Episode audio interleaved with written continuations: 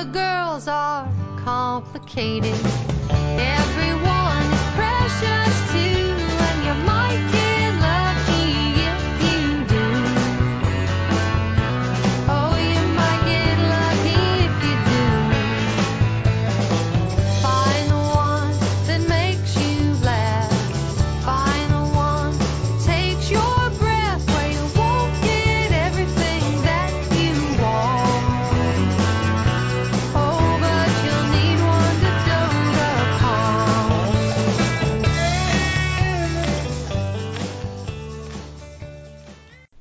Hello, and welcome to episode 73 of the Christian Feminist Podcast on youth ministry.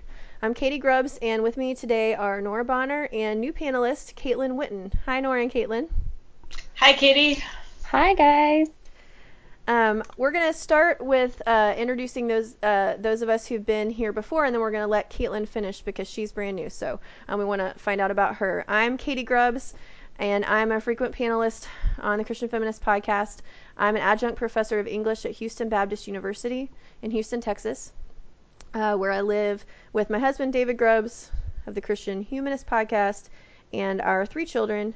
And uh, lately, I've been delving into something new, which is that I've been creating lots of um, new content and uh, several new online classes for our English department at HBU. So that's been a whole new world, and that's kind of been my uh, big concern this fall. Um, Nora, why don't you tell us about yourself?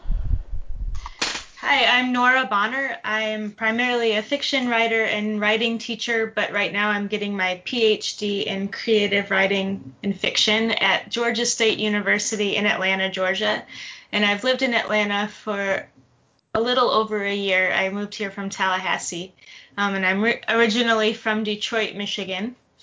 And I guess that's all you need to know about me right now. Thanks. Um, Caitlin, why don't you tell us a little bit about yourself since you're brand new? Um, my name is Caitlin Witten, and I live in the Houston area also. Um, I'm married to my husband, Jeff, who is the student pastor at our church. And um, currently, I'm a stay at home mom, so I get to stay home. I have a six year old um, and a three year old. And so the majority of my time is spent with them doing various things. Um, outside of that, I teach women's Bible study at our church and volunteer in the student ministry primarily with high school students, but um, at some point I'm with all of the ages. So Thank you so much. Um, before we get into a little bit more in depth stuff, I just wanted to talk for a minute about why I wanted to talk about youth ministry. Um, we've kind of mentioned and danced around the idea of youth ministry in a lot of our different podcasts, um, if only because I know there's been many times when we've been talking about some other issue, whether it's purity culture or um, women learning in the church or like in the women's Bible study episode, I think we mentioned it. And so we've, at times, some of us have referenced our backgrounds in the church, going through youth ministry, and um, sometimes frustrations caused by different experiences or things that we might have done differently. So I thought it would be great to do. Um, a whole episode on youth ministry. And uh, I asked Caitlin to come participate with us today because she is in the thick of ministering um, to young people and so is going to have some great perspective for us today. And uh, to, to, to uh, go that direction with personal perspectives, we'd like to start just for a little bit talking about our backgrounds and our history with youth ministry, um, either when we were the age to be in youth ministry um, perhaps if we had experiences that impacted us or um, at, in our adult lives if we've served with youth ministry so we're just going to kind of go around and uh, and let everyone kind of uh, give their two cents and what their experiences have been and we're going to start with nora All right. Well, as I mentioned before, I'm from Detroit, Michigan, and I um, I grew up in a a small church, a small non-denominational church that sort of followed a Plymouth Brethren model, which means it had a few elders and um, who would rotate when they taught. And there was a something we called a teen group that I wasn't really that involved in. Um, I became a serious Christian, or you can say I had my, you know, my saved moment when I was about 13. So after that, I started going to adult Bible studies. My mother would take me to adult Bible studies. So I always kind of, at least early on in high school, um, I preferred to do the adult Bible studies over the what the teen group did, which I think um, they might have had like a prayer meeting and then would go see movies sometimes or something like that. Um, and I don't know how active it was in my church when I was, um, you know, what we call like a new believer. Um, later on in high school, I um, I had my heart broken, and I um, I became an even more serious Christian. And um, after that, I kind of sought more I guess, more different, um, not just Bible studies, but just like youth groups and things. And my uh, one of my best friends had a uh, she was really active in her Assembly of God church. So I went to a Pentecostal youth group for about two years off and on. And um, that was a really great experience for me. I like to look back at it, um, and I hope I don't um, ruffle any feathers when I say that it was a really great model for me because I was really emotional or like had a lot of emotions to deal with, and their worship was just this big sob fest. Like we would all get get on the floor and just cry together and sing, and that was such a great release for me. So I really appreciate, um, and it was just really passionate too. Um, so I really appreciated like the worship aspect of the um, of that youth ministry. I'd never been to anything Pentecostal or had any kind of worship uh, service in my life. So that was a huge um, moment for me. Um, other than that, I also went to a Bible study that was with a bunch of, um, this one's kind of complicated to talk about, but um, at the end of high school, uh, a friend of mine who's, who was homeschooled, her father got cancer and they had seven children and this family had kind of like um, removed themselves a little bit from the community. Um, and so her father started going to our church again and he would bring his older daughters uh, with him and he, because he wanted them to have teenage friends basically or just friends their age so what happened is all these families would get together on a friday night and we would have friday night bible study that was made for was really supposed to be for the teens, but all the parents were there too. So I've had this kind of wide range of of experiences, I, I suppose. Um, but I never had anything like um, that will be in the article I will be discussing shortly. With that was like a big pizza party um, every week. But um, but yeah, that was pretty much my experience. I feel like um, my college ministry, uh, this also made me think of college ministry a little bit too, and I feel like it kind of bleeds a little bit. Um, some of the things that also came up in some of the articles too. So um, I'm excited to talk about this with you all. Thank you so much. Um, I'll go next, and uh, I I kind of had a couple of different types of experiences too. Um, not as uh, not as different as, as Nora sound like, but but there was some variation. When I was in middle school, we were in uh, Southern Baptist churches and big ones, right? So I was in big youth groups, and um, and then right at the end of eighth grade, we my family, my whole family moved from Georgia to Arkansas. My dad got a business transfer, and when we moved to our new city, um, we ended up at a much smaller uh, Bible church and so it was this transition from a, a, really big youth group environment to a much smaller youth group environment. And so what I got in middle school was lots of big events.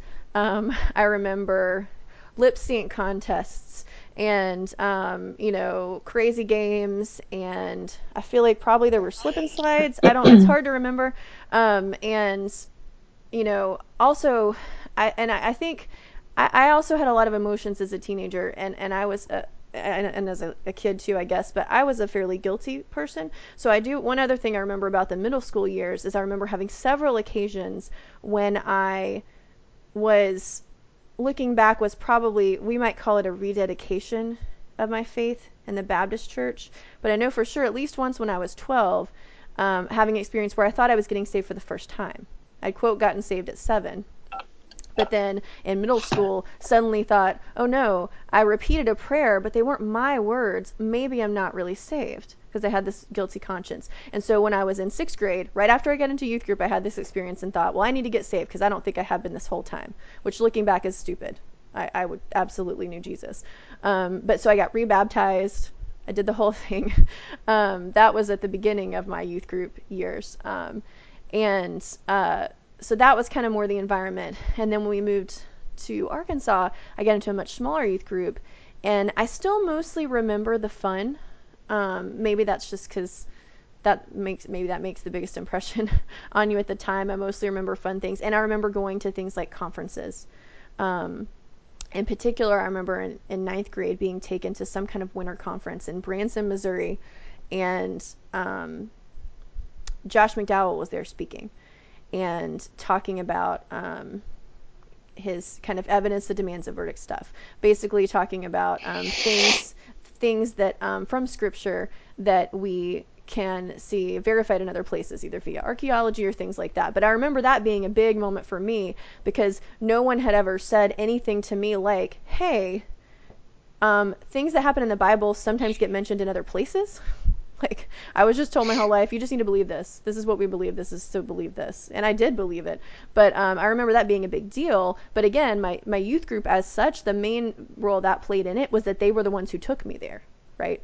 Um, so I definitely was not, I didn't have anybody working with my youth group who I was talking through my doubts with um, on a regular basis. I don't remember much, and not to diss my high school youth minister, he was great, um, but I don't remember much, um, I guess, appeal to the mind.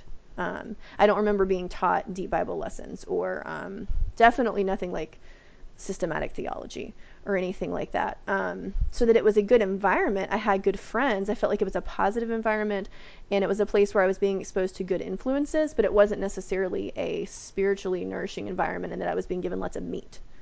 Um, to kind of sink my spiritual teeth into. Though one thing I think that was great um, that uh, that our high school youth minister did is that when I was a senior in high school, um, he asked myself and another girl at our church who was also a senior. We were good friends, but he basically gave us a, a small group of sixth grade girls and asked us to kind of walk them through a basic Bible study and kind of mentor them for either a semester or a year. I can't remember how long. But that was great because it one it gave them a connection with us, so it made them feel like they weren't just the bottom of the totem pole. Nobody cared about them because they were sixth graders. But also it was really good for me and the friend who were tasked with these with these young girls um, because it showed that he had trust in us in our spiritual maturity and it also showed it and it gave us the chance to step up but also the chance to take responsibility you know because in some ways i think you never learn something so well as when you're trying to teach it to someone else right? And so we, I think we absorbed it really well. The one other thing, youth group wise, that was a big part of my kind of teen years was that when we were in Arkansas, I was also part of something called K Life, which listeners may or may not have heard of. Um, and it's a um, kind of a parachurch ministry that came out of Kanakuk camps, um, which are kind of out in that direction in like Arkansas and surround uh, surrounding area. But it's kind of like Young Life in the sense that it is basically kind of a youth group, but that's happening independent of any church. Um, so we had a K Life chapter, I don't know what you call it, branch in our town where we lived. And so I would go one night a week, like Thursday nights or something, and we would have worship and there would be a talk. And sometimes there would be silly events. There were usually skits, but the thing about that that was really good is that you could be in a small discipleship group through K Life if you wanted to be, and I, I wanted to be. So I was in a small discipleship group through most of high school with the same girls. And I liked that because that was because it was not affiliated with any one church. It was broadly ecumenical. So in that group, I you know I was Baptist. My best friend who was also in the group, she was Baptist but went to a di- or well I say I was Baptist. Then I was in a Bible church, right? I'd grown up Baptist. I was in a Bible church. My best friend went to a Baptist church. Another girl in our group was Catholic. Another girl was Episcopal. Um, and I can't remember about the, the rest. Um, but that was really good for me too, because that was the first time I had close friends who were from other church traditions. And so I was able to learn more, you know, and we can, and our, and, and, and there was no judgment, right? There was no kind of, um, we were all wanting to be there together so we could say to our Catholic friend in our small group, what is the deal with confession? Like, explain this because we don't get it. You know, stuff like that. So that was a good experience too. Even though it wasn't the youth group in my church, it was something that was helping me to grow spiritually. Um, and because also the women who were leading our group were um, girls who, girls, women, women who had finished college and who were full-time interns with K-Life. So they were, you know, two steps as it were ahead of us, but still pretty close to our age. And so we they were good mentors, I guess, for us at that point in life. But that's kind of all the stuff happening in my past. As a grown person, I haven't thus far haven't been involved in serving um, with youth ministries, but instead have either done little tiny kids or have been teaching adult women's Bible study. So I'll be really interested to hear Caitlin's perspective as someone who's currently serving. So go ahead and, and tell us a little bit about your background and your, your present, Caitlin. Sure. Um, so I actually became a believer um, right before my freshman year of high school. Um, and before that, my really my only exposure to church or um, like age specific ministries would have been um, I went to like a Christian summer camp, um, probably between my fifth and sixth grade year of school. Um, that was the first time I'd ever heard the gospel, and it was terrifying. the guy was very um, sort of hellfire and brimstone type. Um, and I just remember thinking that was a lot, even as an 11 or 12 year old. Um, but I continued going to church with the girl who had invited me to go to camp. Um, she was a good friend of mine. Um, and I went with her family. Um, my family wasn't involved in any sort of church. Um, my sister had gone off to college because she's a good bit older than me, and she got really involved with um, Campus Crusaders and um, some different ministries at um, University of Texas at Austin, and so I was hearing some things from her. And I think part of my motivation to go was that my big sister was doing it. Um, but I went through sort of a typical um, middle school ministry at a church um, in the Dallas area that was pretty large. There was probably on any given like midweek activity, there was probably five to 600 middle school students there. So it was Oh a my lot. Yeah.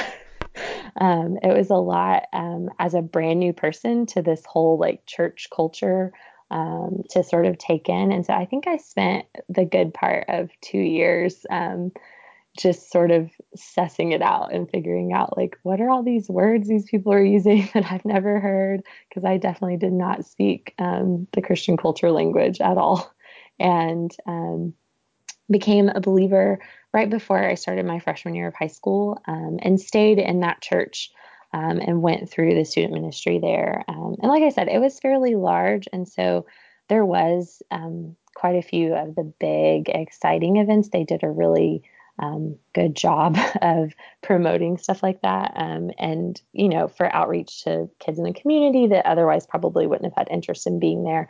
Um, but as I was thinking about it this week, preparing for this, I was, I was really, um, it was, it was nice to be able to reflect on it because I think they also did just a really good job of, um, even though it was such a large setting, connecting us in smaller environments. And so Wednesday was a really big, um, group of people, but then Sundays would be a little bit smaller. And then you would also have um, small groups that you would discuss sort of the lessons on Sundays with that were led by um, either college age students or adults um, that were just a couple of stages ahead of us. And then there was also a ton of opportunity for one on one discipleship or like one adult woman to like two to three um, same age girls. Um, and then even providing us with opportunities to um, kind of like what you were talking about, Katie, to serve kids younger than us.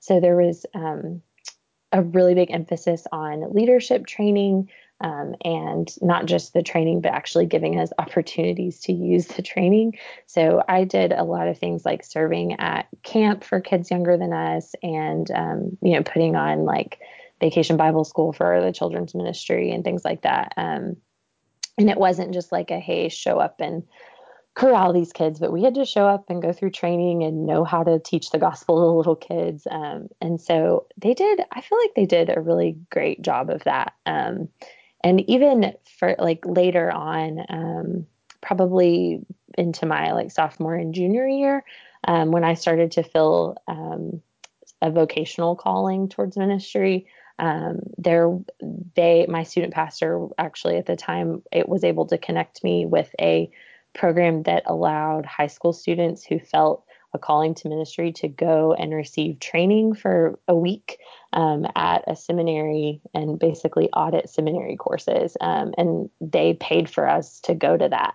Um, and so there was a ton of support as far as um, discipleship and spiritual development and things like that. And um, and I think that while the Wednesday night setting was probably more um, fun and interactive and more of like a a what is what's the word um, seeker friendly environment. There were a ton of environments that were more um, for a deeper study or more challenging stuff if you were interested in that.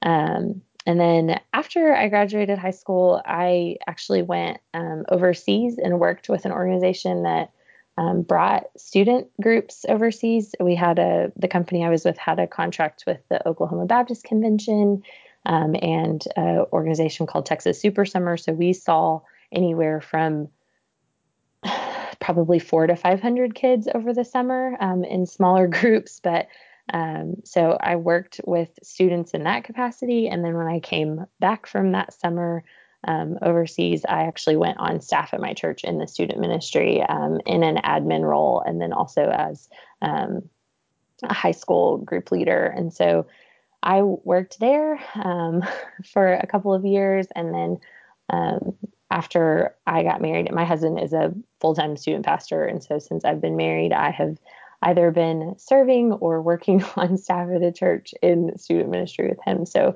we've done um, lots of different things with students. Um, but I think for me, it was it was such a formative thing um, in my life because I became a believer there. That the the pull and the attraction to it is that I can I see the difference it can make um, for students to have people that um, believe that they can do more than just show up and have fun. Um, and so that made such an impact on my life that I think that's part of the reason that I enjoy it so much now. Thank you so much. I think that uh, it's so interesting how all those different experiences kind of can can harmonize or play off each other, and then um, for some people end up coming out in, a, in adult ministry. Um, as we move into our reading section, um, we have two different two different things we were reading slash listening to this week. And the first article, um, which Nora is going to summarize for us, is um, is about doing youth ministry and um, kind of what we might call like kind of pizza party, I guess, like Nora said, culture. So Nora, why don't you go ahead and give us the rundown on that first article? All right. Um, so this is from ChristianityToday.com, and it's um, part of. It looks like a blog, maybe Christian Bible Studies. Um, and it was posted in June 2011. So, um, so it'd be interesting um, to hear your perspectives about maybe if youth ministry has has changed, or you know, if you know, if the conversation has changed since then, because that was a little bit of a, a while ago. But um, so the title of the article is "What Do Teenagers Need from Youth Ministry?" and it's by someone named Drew Dick, D or Dyke, D Y C K, is how you spell his last name. Um, so basically, what he says is uh, he starts the article by explaining that he um, he was disturbed when he went to a national youth ministry event. It sounded like, and um, and there was a lot of um, goofy activities like um, he mentions um, toweling chocolate syrup from his chin, you know, so just like racing eggs, capturing the flag, you know, that kind of thing. So lots of games and activities. Some of them sound kind of um, gross. Um, but then he. he says that during the teaching part, the person who spoke said, uh, Being a Christian isn't hard. You won't lose your friends or be unpopular at school. Nothing will change. Your life will be the same, just better. So, this um, really disturbed the author, and um, he kind of says that this he diagnoses the problem is that youth ministries are heavy on fun. This is a quote, and light on faith. Um, so then he, you know, he kind of delves into that a little bit more. He says that instead of stressing the confirmation of faith, the focus shifted at some point. He kind of looks at a history, a recent history.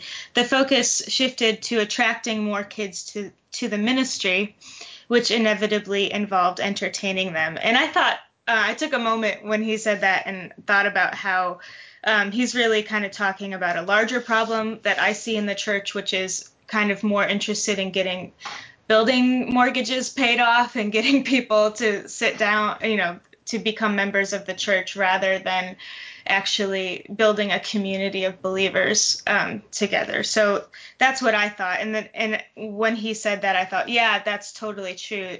That disease probably spread to some youth ministries. Um, just this kind of idea of like we just need numbers instead of thinking about all of the other things that maybe Jesus would want for us in a church. So then um, he um, let's see, I, I made a lot of notes around here. So um, after that, he kind of moves on to talk about how a lot of kids lose their faith uh, after they go to college, and he kind of blames that on the fact that we've he this is another quote. He says perhaps we've settled for entertaining rather than developing followers of christ. So um, again just he's emphasizing the need for discipleship not just fun. Um, so then he um, kind of talks about what he, I believe he's saying is is what's needed in a youth ministry, which, um, and he says the real problem is when they displace spiritual formation and teaching the Bible um, with when they when they um, displace those with video games and pizza. So that's kind of his problem. Um, so then he says that um, I really liked you know, he kind of looks at it from another angle and mentions the founder of Young Life, Jim Rayburn, says it's a sin to bore a kid with the gospel. So, um, but he thinks that maybe the um, that problem of kids being bored at church has been overcorrected. And then he has this cap um, from that section, which he says. In the end, pizza and video games don't transform lives. Young people are transformed by truth clearly present, presented they're drawn to to a cause. Uh, they're drawn to a to a cause to live or die for. In other words, they want unvarnished gospel. We when we present that gospel with all of its hard demands and radical implications, we will be speaking the language they long to and need to hear. So he's saying that um, he's saying that the the gospel should be more challenging uh, for these kids, and if they were being challenged in youth group, perhaps they would hang on to their faith a little bit longer, and if they had a, a, a stronger um, foundation of um, maybe spiritual education or something like that. So, and biblical education. So, um, at the very end, he gives an example of, uh, you know, what what's working in his view of a good um, church uh, youth ministry, and he says that he um, that there's some place called Faith Bridge Church in Houston. Maybe you know this place. Um, and he says that there that the student pastor um, is focused on the word and leadership training. So he uses that term leadership training, which I'd like to kind of discuss with you both when we do the discussion. Um, because I have a little bit of a problem with it, but I get it. But I, I also think that there's a um, that there's something that we need to think about when we say that. Um, but also he um, so he says that like they equip the leaders to teach, and um, so they like kind of pick the well here this is his description of the if the ministry that's working is how I interpret this example. Um, the ministry pairs small groups of five to seven teens with adult leaders and then provides those leaders with intensive training. We equip these leaders to teach um, says Dylan Lucas, the leader of this group. Um, and the youth pastor can't do it all. So, um, and then he kind of says that they encourage the kids or the yeah the kids when they go to college to get a mentor they give them a starbucks gift card and say spend this on making a spiritual mentor and then um, and then if they have heard people have lost their faith then it's good to check up on them so that's kind of so you know basically kind of thinking about the long term of a of a student's or I keep I think of teenagers as students because I'm so used to teaching college and I call my college students teen um, students. I never call them kids, so it's hard for me to call even teenagers kids these days. But yeah, that's kind of what they are. Um, so he, he's saying like, you know, when we thinking about the long term uh, with the youth ministry and building a foundation for a faith that will last longer, which I I appreciated that, and I think that's a good critique um, of why the the the superficial pizza model might not be perfect. Um, but I I had I think I was just kind of in a um, I was kind of like in a oppositional mood when I was reading this or something um, because there was a few things that I I wanted to kind of draw out and discuss um, which is I think he tries to say that pizza parties aren't the devil. you know, I think he tries to say like that that's not really the problem. But a, a, little I had a little bit of a problem with him making this dichotomy between fun and faith. Um, because when I think about Jesus's ministry, he had a lot of fun. Like he partied a lot so much that other people were looking at Jesus and saying, "Whoa, he gets to party. Like why is that?" Um, so I don't necessarily I think that maybe the truth is somewhere in the middle of that dichotomy when it comes to what makes a good youth ministry. But um, I also, it made me wonder, and I'd like to discuss with you both, you know, what is the purpose of a youth group? I think is the big question here underneath this because um, and again it, this article seems to establish the idea that it's it's to build a foundation for a life a faith, and I think that's that's cool.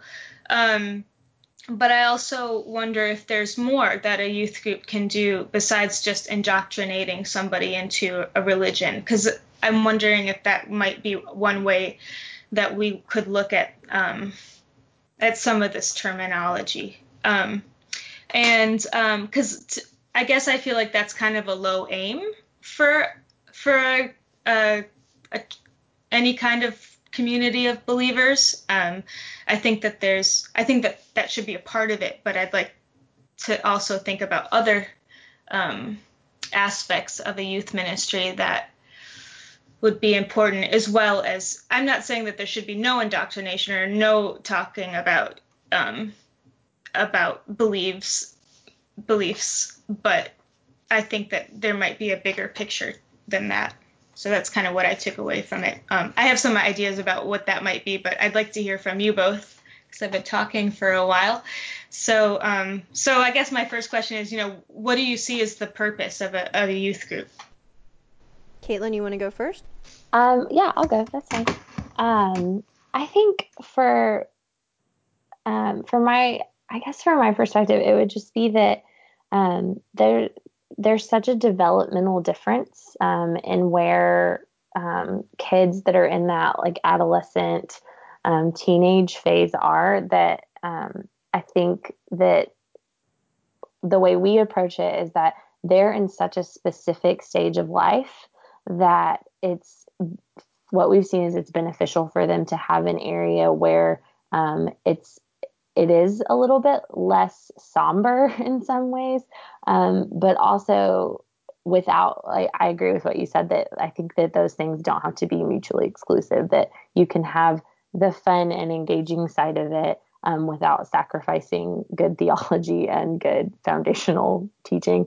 Um, we have seen um, in churches that that don't necessarily have um, a, a specific like age specific ministry like student ministry like a student group or anything um, that the students tend to just show up with their families and then sort of flounder um, when their parents have things that do engage them specifically whether it's women's ministry or men's events or um, adult bible study. Um, they I, I would think um, that as a 15 or 16 year old, I don't know that I would have wanted to engage with women um, that were all so much older than me.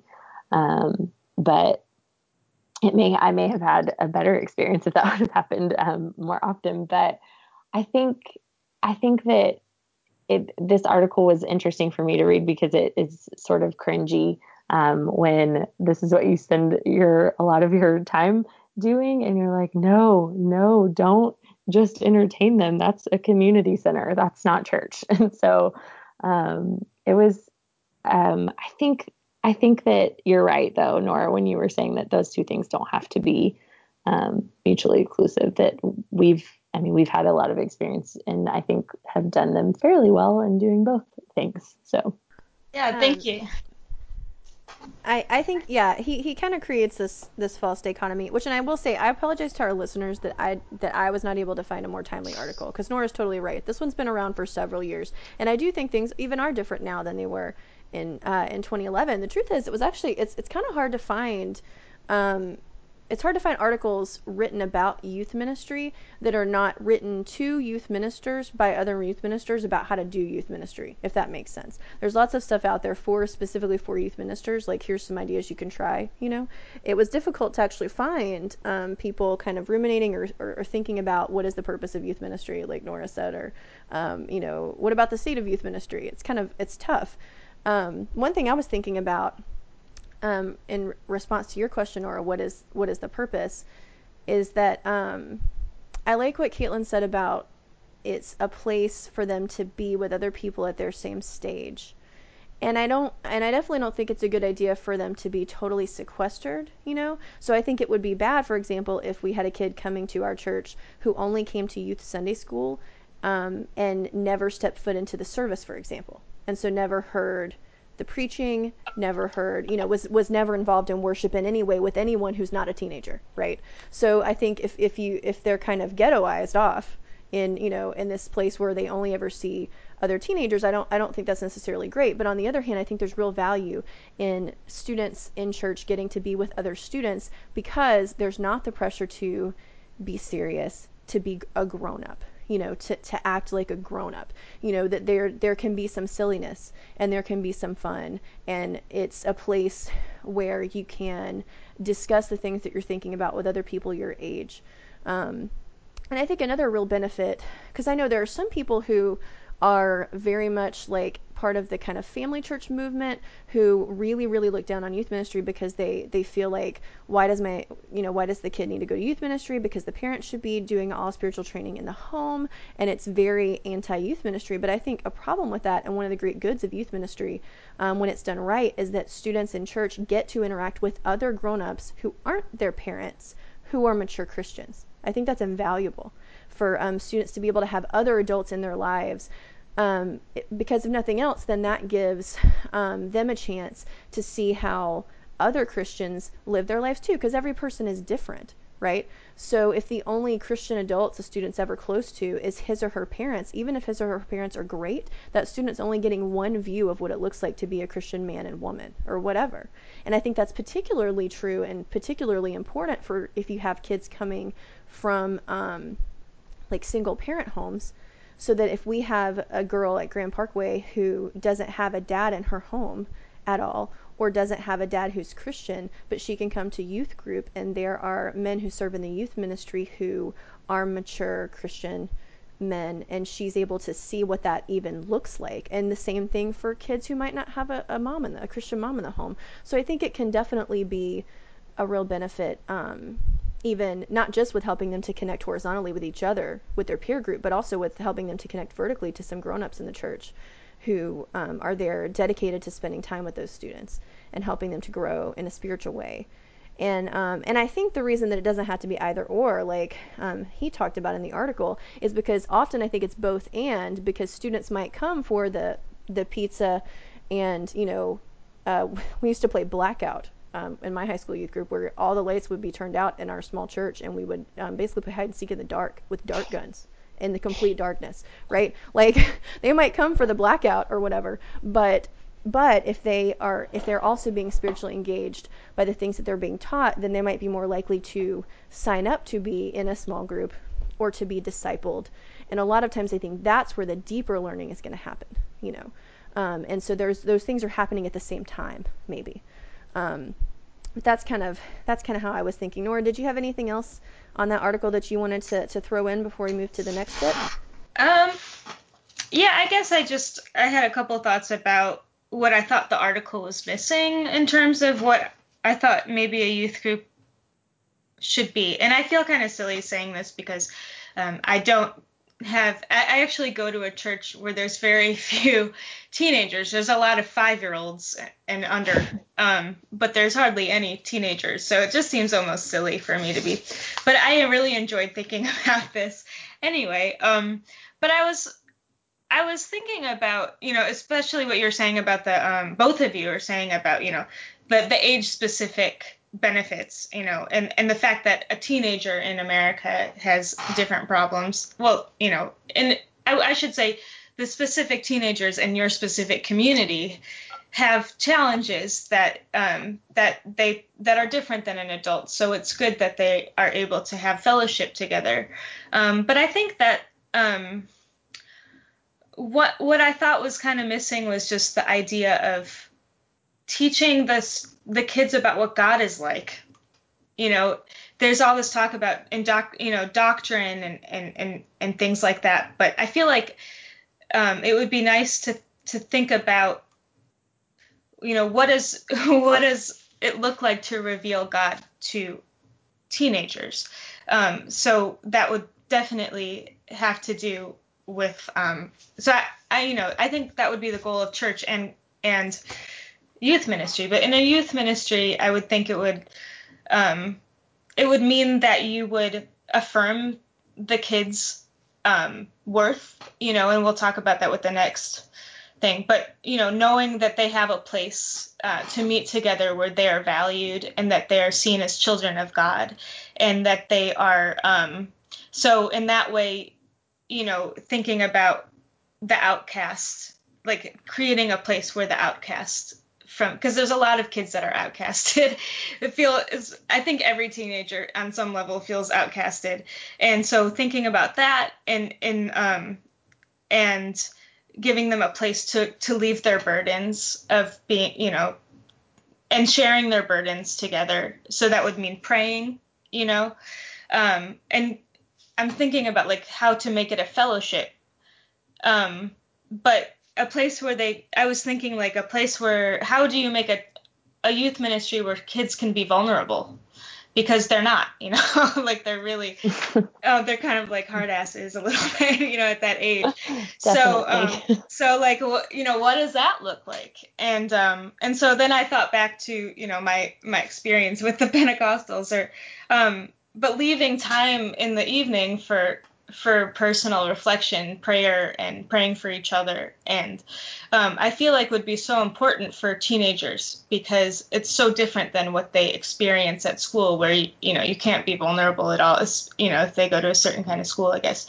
Um, and uh, you know, so I guess thinking about that, you know, alongside of, I have trouble with the the leadership. Um, training idea. And part of it is because and i don't i hope i don't hurt anyone's feelings here either but i um i went to a my college ministry was was intervarsity christian fellowship and um and leadership training is the is the core value of of that you know. Um the the idea is that the when you get when you get to the program or get to the ministry i felt as though the leadership the current leadership was looking at the group and picking out the leaders and then sending them off to get trained. And um, so there was just like this automatic hierarchy that happened. Um, and I think that a good youth ministry should really resist that, um, having a hierarchy among the kids. I think that a college ministry should too. I think any Christian ministry should resist, you know, like having um, these are the leaders and um, with more of an attitude of like fellowship and and looking at at at the body of Christ the way Paul does, you know, like you know, what are your strengths and how can we how can I appreciate you as a child of God and and and the way that God has put you in my life. Um so I guess just thinking about that I felt like that was a little bit left out of the conversation and just how do you create a fellowship among teenagers um, instead of just giving them information about how to be a believer. You know, how do we encourage them to be brothers and sisters? You know, which I think kind of bleeds into the next topic, but. Um, Yeah, we can um we can we can go ahead and go there now, and then maybe um after we after we kind of after I summarize this next this next talk, maybe we can talk about how do how can you help them be brothers and sisters because that's one of the major concerns. Um, the second uh, th- second thing tonight, listeners, that we're going to be talking about is not an article. It's actually a um I don't know what would we call this a talk, a lecture. I'd probably call it a sermon. I would go as far as to call it a sermon. It's definitely Um, a sermon. Yeah, I would say that. Yeah. Yeah, she up very- the- she teaches the Bible in it and stuff.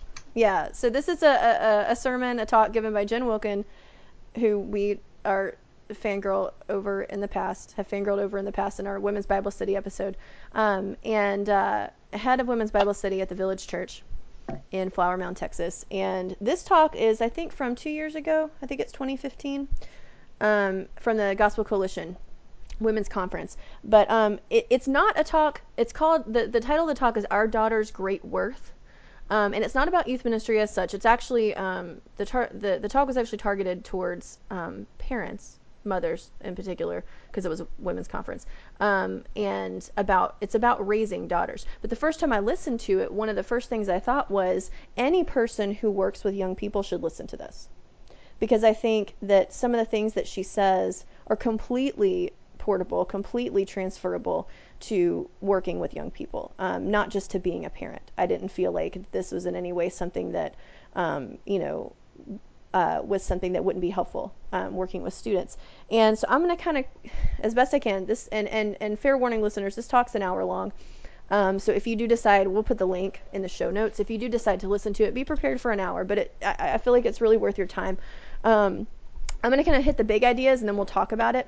So, um, in the talk, she's again ostensibly talking about how to parent daughters, and she gets to that the kind of nitty gritty of that in a kind of roundabout way. Um, and the major thesis of the talk is simply that um, raising a daughter should not be viewed as being as something that is being scary um, or something that is um, that is not important because young women have value. And um, the other reason I picked this talk too is because even though right youth in youth ministry, you know, we're ministering to both young men and young women, we're the Christian Feminist Podcast, so we're going to focus a little bit on ministering to young women. Right, that's that's something that um, is important to us. So um, just some some of her main points. Um, she starts the talk out by confronting some issues that are kind of present in she says her Christian subculture, which let me back up a second and say, just FYI listeners, when she talks about that, um, Jen Wilkin is part of a particular group of Christianity that Caitlin and I are both also part of, which would be complementarian Christianity, right? The basic tenets of that are men and women are different and by nature, and there are some areas of life where women need to practice submission. Um, the two main areas are the church and in marriage. Um, some people take it further and say all women submit to all men all the time. Um, Jen Wilkin does not believe that, um, even a little bit, which you'll you, you'll be able to tell when you listen to this talk. But um, she starts out basically by saying that um, she feels like that the secular culture at large and the Christian subculture that she was being raised in and that is and that she is functioning in now, that they're presenting two different extremes of what a Christ or of what a woman should be like right? So that on the secular side, it's very much, you know, your little girl should be, you know, want to be a CEO when she's a little girl. Like the future she dreams of should be a full time job, professional power, being very much a part of the world. Um, whereas on the flip side, in you know our particular Christian subculture, the extreme view that's often given is that your daughter should be headed for a life of being a wife and mother. That should be her highest priority. She should want to do those things even while she's a very small child. And this is the view that's happening in the subculture. And she says neither is good. Neither of these extremes or caricatures really is good for young women because there's not one way to be a godly woman and it's one dimensional basically is what she says and she she walks through genesis 2 um, talking about um, and one of the major points that she makes is that she said um, lots of people in the complementarian church read Genesis 2, Adam encountering Eve for the first time, and his elation at seeing her. A lot of complementarians read that as, you know, a two part thing. One, he's just super psyched because it's a naked woman in front of him. And two, that this is some announcement of gender. Like male and female, he created them. But she digs in and says, okay, hold on. If you pay attention to the text, God's first word on gender is not, she says, women are from Venus, men are from Mars, but rather is Adam looking at her and going, we're the same. She's like me because after he's been confronted with all these other animals that aren't like him finally here is someone who is like him. And so that the the the initial the main impression is she is the same. We are the same.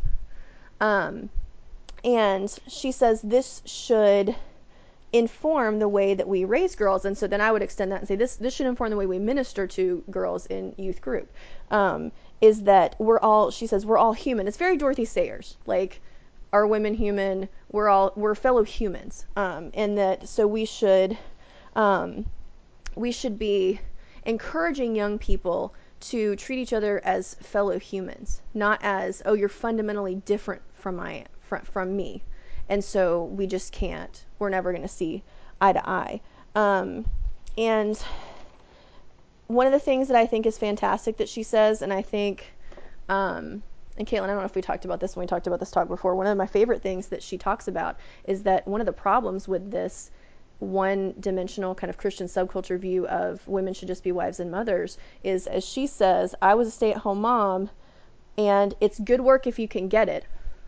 But she says, I'm a child of socioeconomic privilege that I had the choice to do that because that's not a choice available to lots of people. And that there needs we need to create a christian culture in which there are multiple ways to be a godly woman because not everyone can do that. Not everyone can walk that road of you know the perfect christian stay-at-home mom situation. And not everybody wants to walk that road. And she makes the very good point that um, if things like um, politics or what's happening in the world are important to us, why would we try to pursue um, lives for our daughters that keep them out of all of those important fields? Which just and it's totally true. If if it's important to us that certain things happen in our country, we have certain policy goals as Christians, you know, certain parts of Christianity have certain policy goals that are important to them. Why would you then try to make sure that your girls who love Jesus um, are not participating in any of those fields um, with their viewpoints being heard?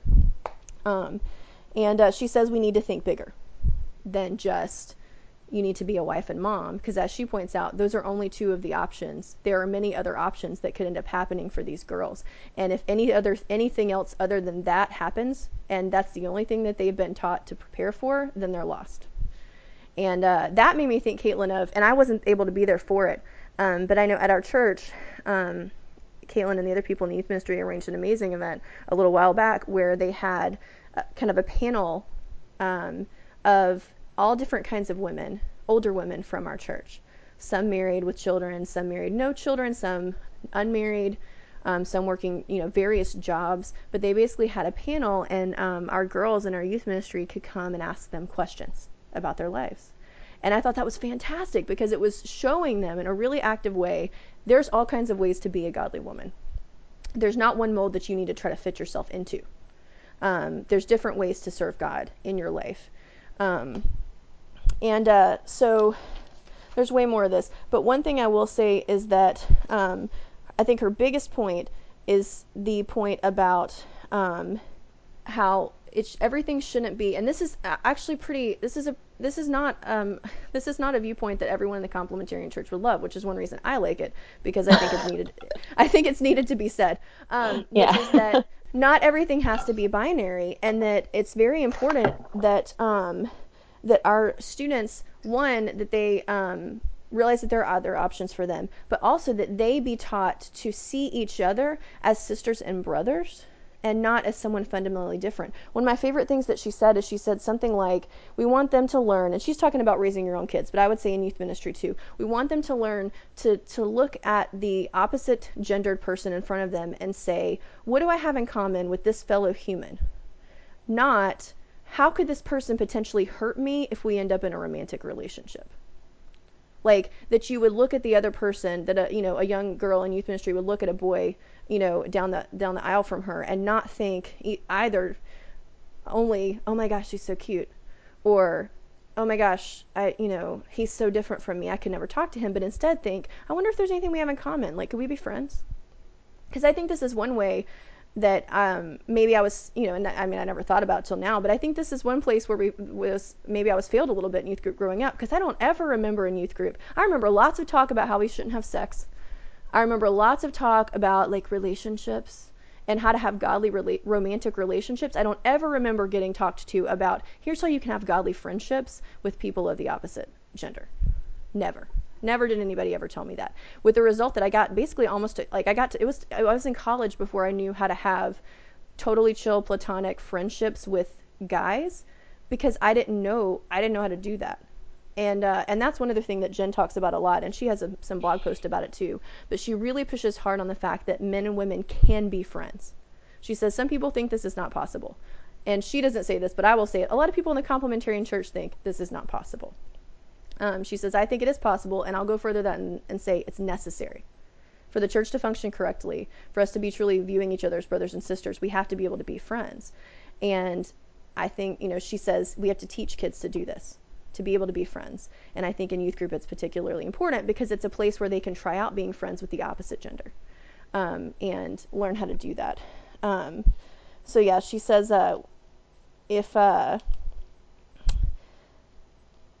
which and it's funny, she Wilkin and somewhere in the talk says don't take the things that I'm saying to mean I'm egalitarian or feminist, which is funny to me because I'm listening and I'm thinking, except for some of the things that you're saying sound very feminist, and I think you should be okay with that.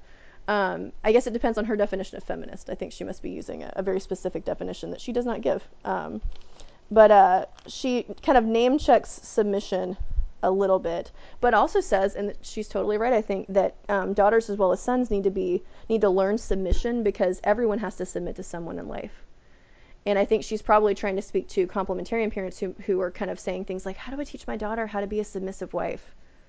And she kind of says to that, well, if your daughter can submit to you as her parent or to her teachers at church or school, she can she can practice submission in any area of life. It's not a specific skill set to, to practice wifely submission.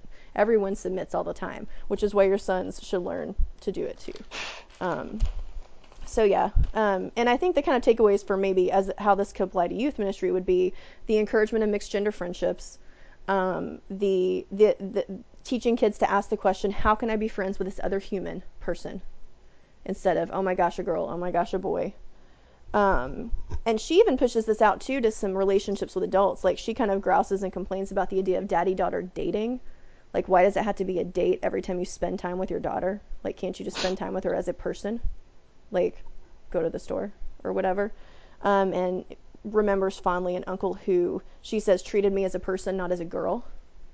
And so that opened up for her possibilities, made her think of herself in a more confident way. Um, and uh, and at the end, she also says it's important to, to, to raise young people to be content in whatever situation happens to them. Not passive doormat kind of content, but to prepare, she's specifically talking about young women, but prepare young women for multiple possible futures, not just wives, wives and mothers stuff, and but also prepare them to be content and faithful in Christ, no matter what situation they land in, whether that's single for life and working in a boardroom, whether that is, you know, married with nine babies, like whatever happens, to be um, to be content and um, and that we need to also be helping young women fulfill their competencies that God has given them, not trying to put on them the competencies that we think they should have. Um, helping them to find their voices so that they can speak up and speak out, which I also really, really liked. Um, and to see them and help help them to see themselves as intellectual beings and as image bearers of Christ. Um, that's kind of the big that's kind of the big stuff. Um, and I, I, I did a good bit of, of saying just then how I felt about the stuff I was summarizing. So I'm going to pass this off to Nora and Caitlin because I feel like I've already um, said a good bit. But um, what did you guys think about this particular talk? And do you think do you think the things she's saying can apply readily to youth ministry or not? Yeah, um, I think I think it applies a ton to student ministry, um, and even in um, recently, we I know I have seen with our students um, different ways that this I I listened to the same sermon probably six months or a year ago and thought, oh my gosh, that makes that is it communicates really clearly some things that I think for my husband and I, like we've both felt um, a desire to emphasize for the student ministry.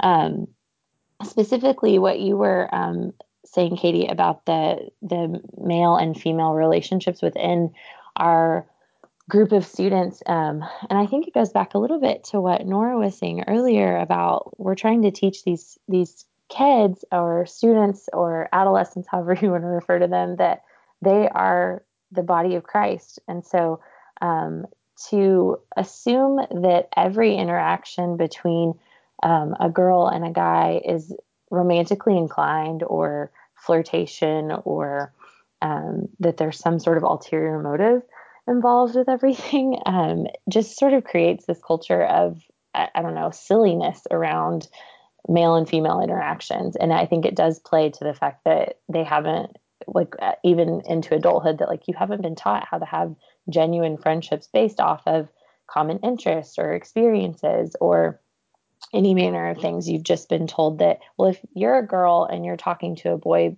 more than um, any other person then you're probably just flirting with him um, which i feel like is so uh, demeaning for men for the guys and the girls of like you're the only reason a girl would have a conversation with you is because she's trying to flirt with you as a guy and then for the teenage girls to say that well you clearly couldn't have anything in common with him because you're just interested in flirting um, but we see a ton of um, our students actually i feel like it's sort of a rarity here we've done ministry in since i've been married in three other churches and this um, our church in Houston feels a little bit unique in this sense, but it's really encouraging. They have some really beautiful friendships across gender lines. Um, we have groups of students that really do just really enjoy being with each other, and they're I mean, there will occasionally be a, um, a guy and a girl that will sort of pair off and start, um, like they'll go on a date or something. But then, even in situations where that hasn't worked out, it doesn't result in this like awkwardness where then they're not friends anymore. Um, because I do think they have this sort of foundation of mutual respect for each other, um, which is really encouraging for us as their leaders to say, this is great. Like you guys are way ahead of the curve. I know for me in high school, I was not that mature about my relationships towards guys at all um, for a number of reasons, but I was mostly a silly flirting girl. Um, and like, I think, I don't know, I just think it's important if we're trying to grow people who are ultimately going to become the church, um, like they're not or I mean, they're a part of the church now, but that they're ultimately going to become the adults in the church. We want them to be able to have fellowship with each other now and have a place to speak into each other's lives, and that it doesn't have to be only um, adults in the student ministry giving um, biblical advice and, and, you know, giving opinions about things going on in each other's lives. We want these students to be the church for each other now. Um, and if we only if we sequester all the girls to one side and all the boys to one side and say you know it's not good for you guys to interact because you're probably just going to flirt with each other and be a distraction or whatever then i think we're running the risk of them not knowing how to care for each other as a church especially as they get older um, and then the other thing katie when you were talking about the panel that we did this summer um, i was f- sort of floored by some of the questions that the girls gave us. Um, and I was hesitant a little bit to even be on it um, because I thought these things can go one way or another. Um, when you have a group of teenage girls asking questions, um, I've been on some panels like that before where it's so heavily like them asking questions about dating and boys and um, I honestly just get sort of tired talking about that kind of stuff with them because I'm like, it doesn't matter. Like, you're 14. I promise you that whoever you're interested in now, you will not be interested in in five minutes or a year. But um, these girls, I was so impressed with them. They were asking such good questions. I mean, we had um, several about what biblical submission looks like, if um, specifically about um, you know, does the Bible say that women are supposed to submit to all men, or is there only specific men that we're supposed to submit under? And questions about what does the Bible say about feminism? Um, is there a difference between what culture says about feminism and what the Bible says about it? So it was a really, um, it was a really good night with them, and I was so encouraged walking away that they, I felt like, wow, they're way um, more mature than I was um, at their age, and asked some really good questions, hard ones that made several of us on the panel, um, I think, sweat a little bit because we were worried we weren't going to have answers that were um, good enough for them. but I think the whole the sermon that Jen Wilkin gives, um, I really liked the emphasis she put on um, when Adam is naming the animals and then he sees Eve and how that's him giving her the name woman is not him asserting his dominance over her the way he was over the animals, but that he's just recognizing the sameness and that his excitement is that he can have community with this person. Um, it um, was, I just thought, a really beautiful picture, and she explains it really clearly. Um, I think her reference to the fact that it's not good for man to be alone and how that's not only uh, um, talking about marriage, um, that that that means in a lot of ways that like for like for practically for us in student ministry, if we're going to gather students together for um, like we have a a group of students that kind of help us come up with um, it's sort of like a they give us feedback for stuff and help come up with ideas and sometimes they'll run um, different things in the evening for us or even teach on a wednesday night. Um, but if, if we're going to pull a group of students together and have sort of a think tank with them like we're not only going to pull um, from guys because that wouldn't be a representation of the female perspective at all and we want to serve them across the board. Um, we want to serve the girls and the guys equally, and so we're not only going to ask for one perspective of the, or the other, but that um, that it is good and right for um, girls to be involved in those types of conversations and involved in um, areas of leadership where, um, I mean, I guess it would depend on your church, but um, for for as in a complementarian church, however um, that whatever the line is that they draw as far as women in leadership, um, but to whatever extent your church would allow, that we encourage girls um, that are interested in serving or leading in those areas. That yes, you go and you do that, and let's equip you and help you and do whatever we can to resource you to do that well. Um, and I'm trying to think if there was anything else that I, re- I have some notes written down about it.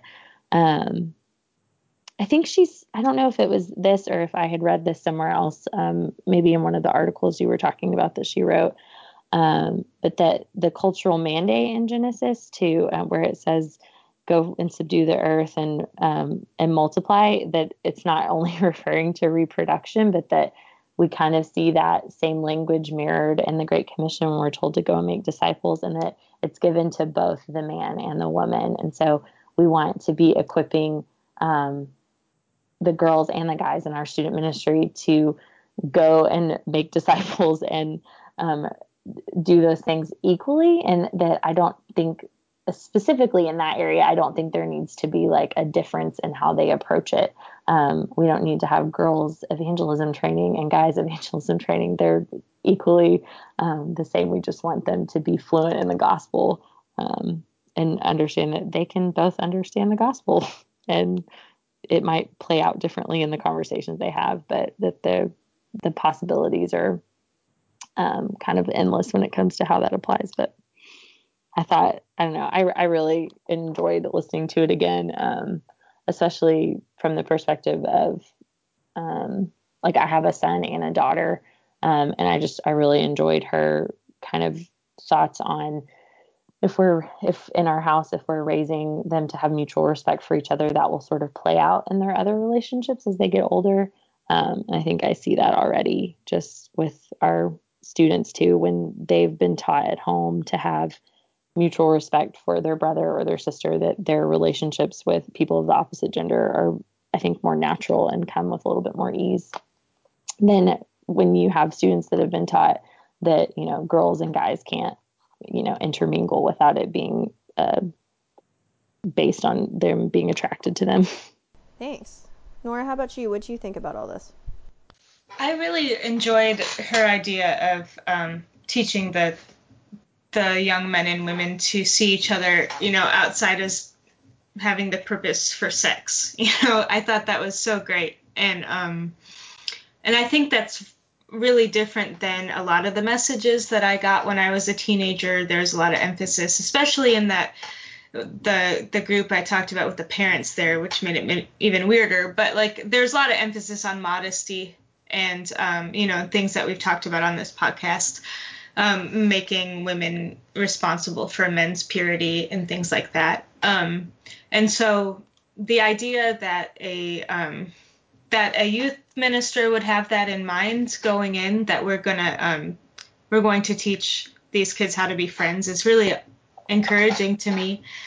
Um, I guess I feel like I get kind of sad when I when I think about the way um, the way that so many youth um, ministries do focus on on sex, and um, because I think that the the kids are really being shortchanged of what the gospel is. You know, I there's very few sermons about that that come from Jesus. You know, I mean, they're not totally absent, but I feel like it's important in any ministry to, to really look at Jesus's ministry and and and make sure that what you're teaching is similar, um, same ratios.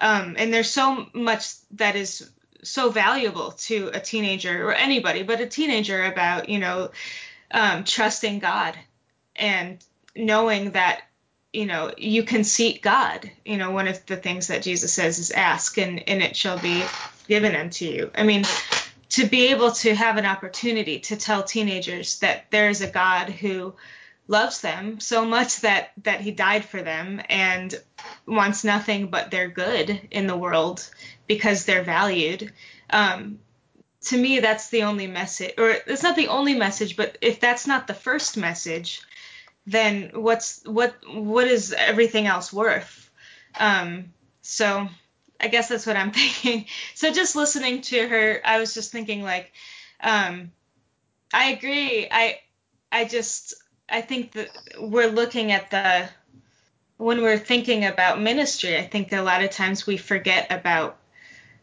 about the the root of what what we believe, which is God's love for us and how he we reveal that love to each other.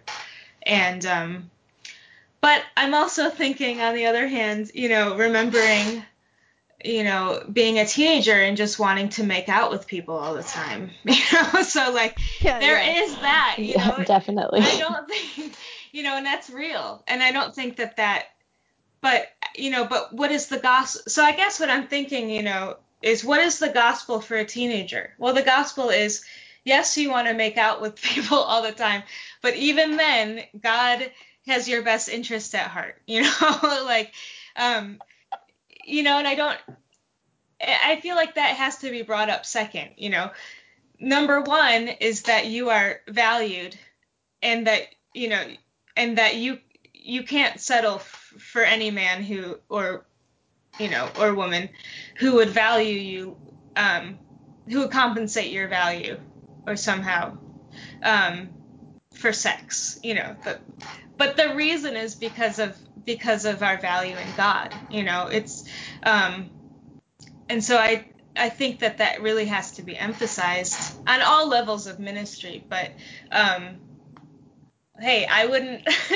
I'm not again like I don't have a lot of experience with youth ministry, but I did actually. I forgot. I did for a couple years. I did teach. Um, uh, the the teens at Sunday school when I was a college student, um, and what I remember I wanted them to to know is that they that God is involved in their lives. You know, like you know, like if they're busy and they feel like they can't do their whole day, you know, they can pray and ask God for peace and strength and the same things that we pray now, you know. Um, when we have our our workloads or something. But that starts with them now, you know, in the in their position. Like you have a relationship with God. God is never going to abandon you. Even if you do end up making out with that person over there, God will never abandon you.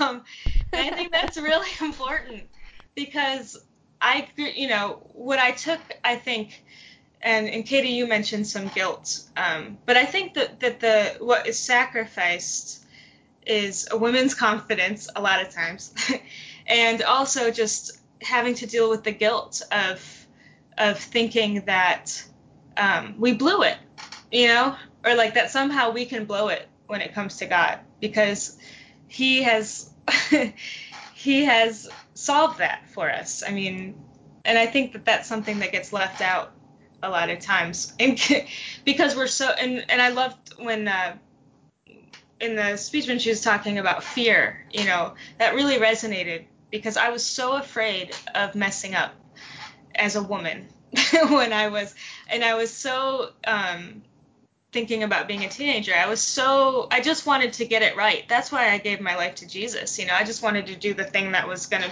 make my life correct. I wanted to do the right thing. Um, and I don't think that there's anything wrong with that necessarily, but I also think that, um, but there's more to God than that, you know. And I hope that whatever, um, whatever the kids are learning in youth ministry, it is that they, that God is abundant and, and vibrant in their lives, and that He has, um, that the people in the in the room with them are valuable too, and that um, he put them in that room with them so they can en- enjoy his love, you know, which is different than making out with somebody. you know? So making that distinction, I think, would be really great. Hopefully, I'm coherent, you know. No, I love what you're saying about the gospel focus, Nora, because I think that a lot of that, um, I think a lot of that purity driven stuff and like the 90s early 2000s that a lot of us got coming up through youth group and a lot of that stuff it is it's very fear driven like jen was talking about you know they're trying i think there was an you know i think it's parents and, and in some cases youth leaders trying to help us not mess up but the problem with that is that for a lot of teenagers you know maybe particularly the guilty ones i, I don't know like me a teenager's not always going to hear that as I'm trying to help you avoid temptation so you don't have regrets, but rather everything you want to do makes you a terrible person. like, you know, I just remember coming up in youth group and being told boys are going to want to have sex, but don't do it. You don't have to do it. Like, you don't have to say yes to that. Nobody ever said you're going to want to have sex, but maybe don't do that. And here's why, right? And and definitely nobody ever said, but if you do, Jesus forgives that. like so I see what you're saying. I think you're right. There's there's definitely I think that that the kind of in out of a good desire to help teenagers avoid things like sexual sin, it can slip into this place where it's made all about behavior and doing the right behaviors, doing the right things, which can slip into a very works-based place rather than you know at least rather than keeping the kernel, keeping the, the the center of everything, the gospel, right? Jesus died for you and for your sins whatever you've done, whatever, you know. And um, I think that that is so important because, particularly if you have, I was going to say particularly young people who didn't come up in the church, but a lot of times, sadly, young people who did come up in the church, a lot of times you you would probably have kids in youth group who don't they don't know the gospel, whether they've been in church or not. Either they've never been in church or they've come up in church and got a false gospel either because of the way it was preached to them or the way they heard it and understood it or you know for a lot of students i think um, they can who are raised in church they can get screwed up um, on the gospel if they're hearing one thing preached at church but their parents act differently at home. Um, you know i think that there are all kinds of ways a student can be in high school and really never have heard the gospel even if that student did grow up in church. And so i do think you're totally right that a, gospel centered youth ministry is is so important that that that the main thing that they're getting is the gospel you know and and i think that's also a way of pushing away the fear too because if, if there's this fear-based emphasis on behavior i think that can just go awry and push kids away young people away. But if there's a constant emphasis on the gospel and if your students are genuinely absorbing the gospel and accepting it the bible tells us that if they have true faith when we have true faith we do produce fruit So if you have these these young people in youth group who are who are hearing the gospel all the time, believing that Jesus loves them and that he died for them and they need to, you know, that they need to get right with him. If those things are happening and those you have young people coming to true faith, then those that that fruit that that, you know, older people are wanting them to bear, that's going to happen because they're going to be being progressively sanctified by the Holy Spirit. You know, the Bible promises us this. And so it's almost like getting it backwards, I guess, to focus on the behavior. I don't know. What do you think about that, um, Caitlin?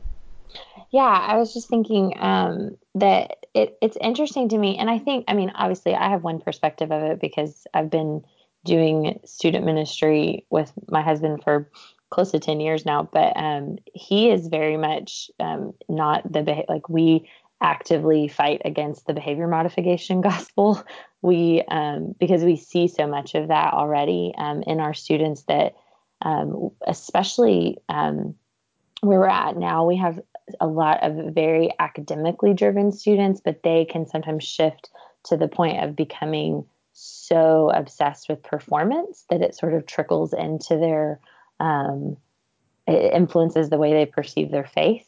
And so um, I was thinking back to, I think it was last, it was probably last fall. Um, he did, it was basically a systematic theology breakdown, um, but each week he just sort of went through a different um, part of Grudem's systematic theology in a language that high school and middle school students would understand. But one of the weeks was the Imago Dei um, and like went into all of the implications of the fact that if we all bear the image of God, then we all have equal dignity and value um, and calling and all of those things. And I think that I, I can't, I mean, I agree with what you guys are saying. I think that it, um, when you sort of don't emphasize all of the um, purity culture and um, focus on all the things that God says you're not supposed to do. And like, not that we shy away from what God um, commands of us, but that rather than presenting them with um, a list of rules, we present them with the gospel because God's love for us is never restrictive, it's only restorative.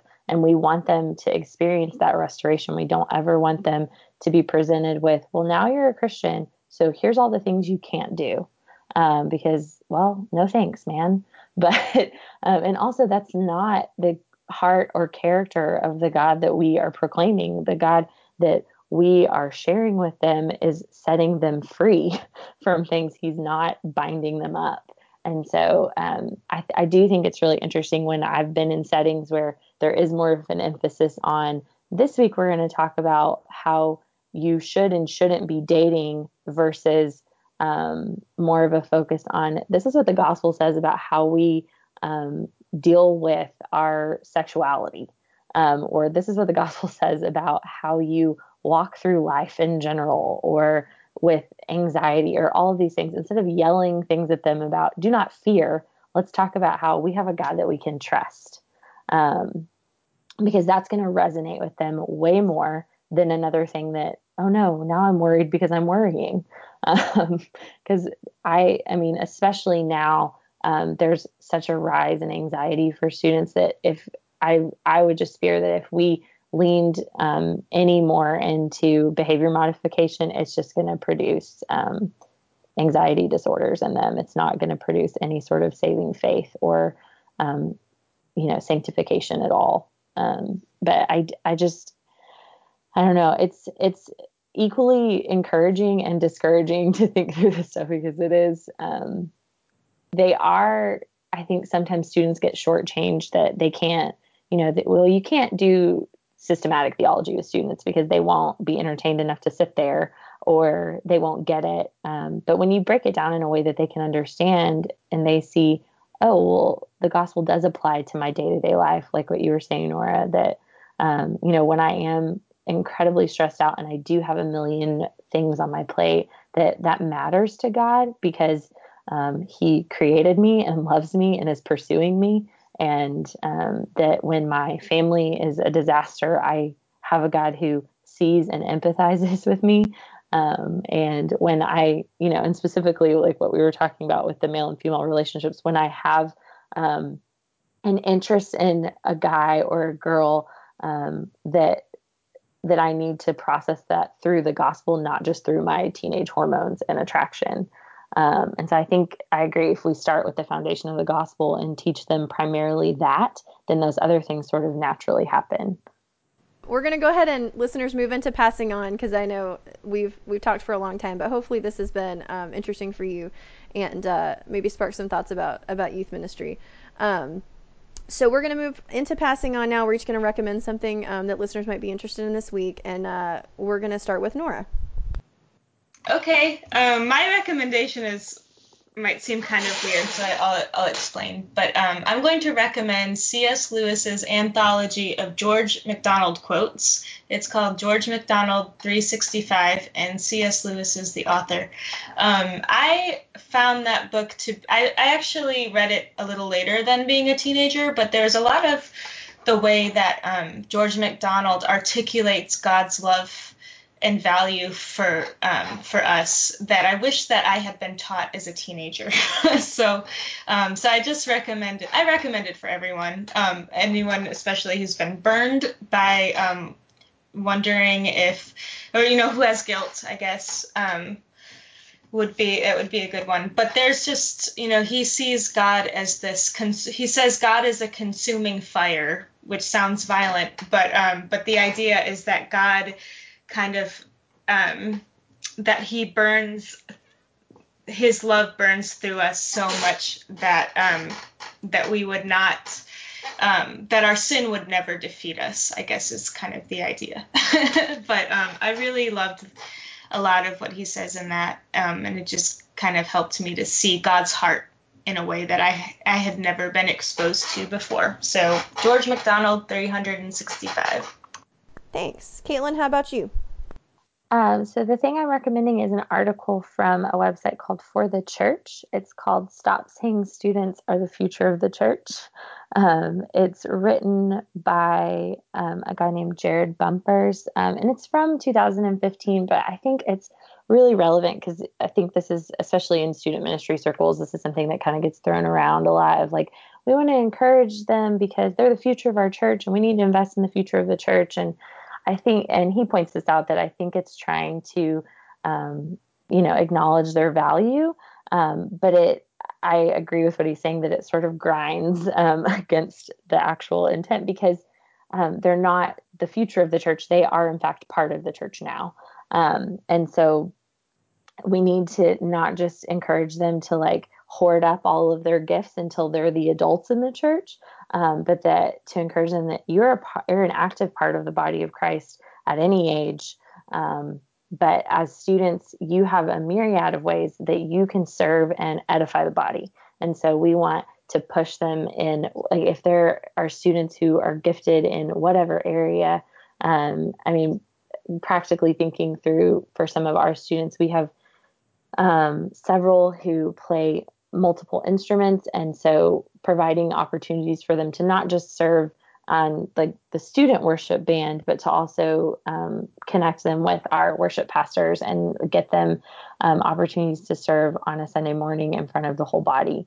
Um, and not just push them towards um, you know only serving um, younger kids in student ministry but is you know we had some students show up and serve um, breakfast to the it's like a ministry for ladies that are 50 and older. And one of the things that they did was help serve the food to those ladies. And so just anything that a particular student would feel inclined um, to participate in is there a way that you can bless the body of christ as a whole and not just wait until you're um, a quote unquote grown up to serve? Um, i thought it was a really it's a pretty short article but i thought it was really good. Um, and that's um, a particular it's a point of interest for Jeff and I because we um, tend to get irritated with people when they treat student ministry like it's a holding tank for the noisy ones until they um, are old enough to behave nicely. Yeah, um, and I, I, love that too. I love too thinking about like um, encouraging you know boys and girls to serve and not necessarily in stereotypical ways. One of the things I love about our church too that Keelan didn't mention is that um, I will frequently see not just young women, youth group age young women, but also um, youth group age young men serving in children's ministry, which you almost never see. Um, and you know, every time I walk into my daughter's, you know, she's five, I'll walk into her classroom, and a lot of times, um, you know, helping in there in the 8:30 service will be the son of uh, my husband's Sunday school co-teacher. He's a high school guy, and he's in there helping take care of five-year-olds. And I love that because that means they get to spend time not just with older girls, but also with guys who are older, and that's another way for them to learn how to be friends, cross-gender friends. So. Um, my recommendation tonight is an article it's actually it's from the life teen website which is um, centering around catholic youth ministry um, obviously i'm protestant but um, i think that the things in this article could be applied in any kind of church not just a catholic church but um, it's an article written by um, sarah leclaire it's called practical tips ministering to teens on the autism spectrum um, and this is a this is a heart uh, you know a kind of a not a heart issue because I'm not there yet, but this is something that's interesting to me because one of my children is on the, the autism spectrum, my middle kid. Um, he just turned three. We're a long way from youth ministry, but when I um, when I found this article, it was so interesting to me because it was something I hadn't thought about yet. I hadn't thought what are going to be his needs when he gets there you know, and we don't necessarily know, right? We don't know how he's going to develop, but it's something that I haven't read much about, I haven't heard much about, and so in the article, Leclaire gives, um, and it is, I mean, the the the headline is completely accurate. It's very practical stuff about what are specific needs that that teenagers on the spectrum might have. Um, and what are ways that those can be addressed in practical ways. And so she talks about things like, um, for some kids on the spectrum, there's a, there's an intense need for sameness, and so if the schedule is going to be different that Wednesday night, you might just be shaking it up because, you know, you think it's good to keep things novel for everybody else there. But for that kid, it might be a huge problem, right? That that it's not the expected um, kind of um, order. And so she talks about things like having a visual schedule can be really helpful, giving ways for a student on the spectrum who might need some kind of tactile input or um, sensory input, um, having things for them to, you know, fidget with or um, a place they can withdraw if they just can't if it's just too much noise you know and i and i think this is really it's really a, a great idea to think through some of these things because in some ways and again we say this all the time um, you know my son's therapist say this all the time but it's totally true. If you've met one person on the autism spectrum you've met one person on the autism spectrum right? Everyone's different. And um, but one thing that that can be true is that for a lot of people on the spectrum um, loud noises and chaos is not great. And that's in some ways the definition of youth group, right? um, it, it, probably is really difficult for some students on the spectrum to even go to youth group. And so the idea that you would have an article like this where there are specific um, ideas about ways to help students like that feel comfortable enough to be there, to make friends, to be a part of the group and not be an outsider, like we were talking about earlier, is huge. So I would really recommend this. Um, if any listeners have students who are have special needs or anyone any listeners who maybe are working in youth ministry um, it's really great. Very practical lots of lists. Um, there are pictures. It's great. And we'll we're going to link to all of these things on our on uh, in the show notes as always listeners. So thank you for hanging with us. This has been a, a longish episode but we hope you've enjoyed um, this list or sorry this discussion of youth ministry. Um, thank you so much for listening to the christian feminist podcast. We love to hear from you so if you have topic or reading recommendations for future shows, or if you just want to drop us a line or interact with us about this episode, about the things we talked about, you can do that at christianfeministpodcast at gmail.com. Um, you can also feel free to reach out to us on our Facebook page. We love that. Um, and if you're not a fan of the Facebook page, um, be, uh, like our page and you'll get updates when we post new episodes. Um, for show notes for this and other episodes, you can check out christianhumanist.org. Uh, Christian Feminist Podcast is a member of the Christian Humanist Podcast Network. Kristen Philippic is our publishing liaison, and Elizabeth Bremner is our intern. For Nora Bonner and Caitlin Witten, I'm Katie Grubbs. Uh, tune back in in January after the holidays for an episode on the Me Too and Church Too movements. And until then, in Essentials Unity and Non Essentials Liberty and all things love.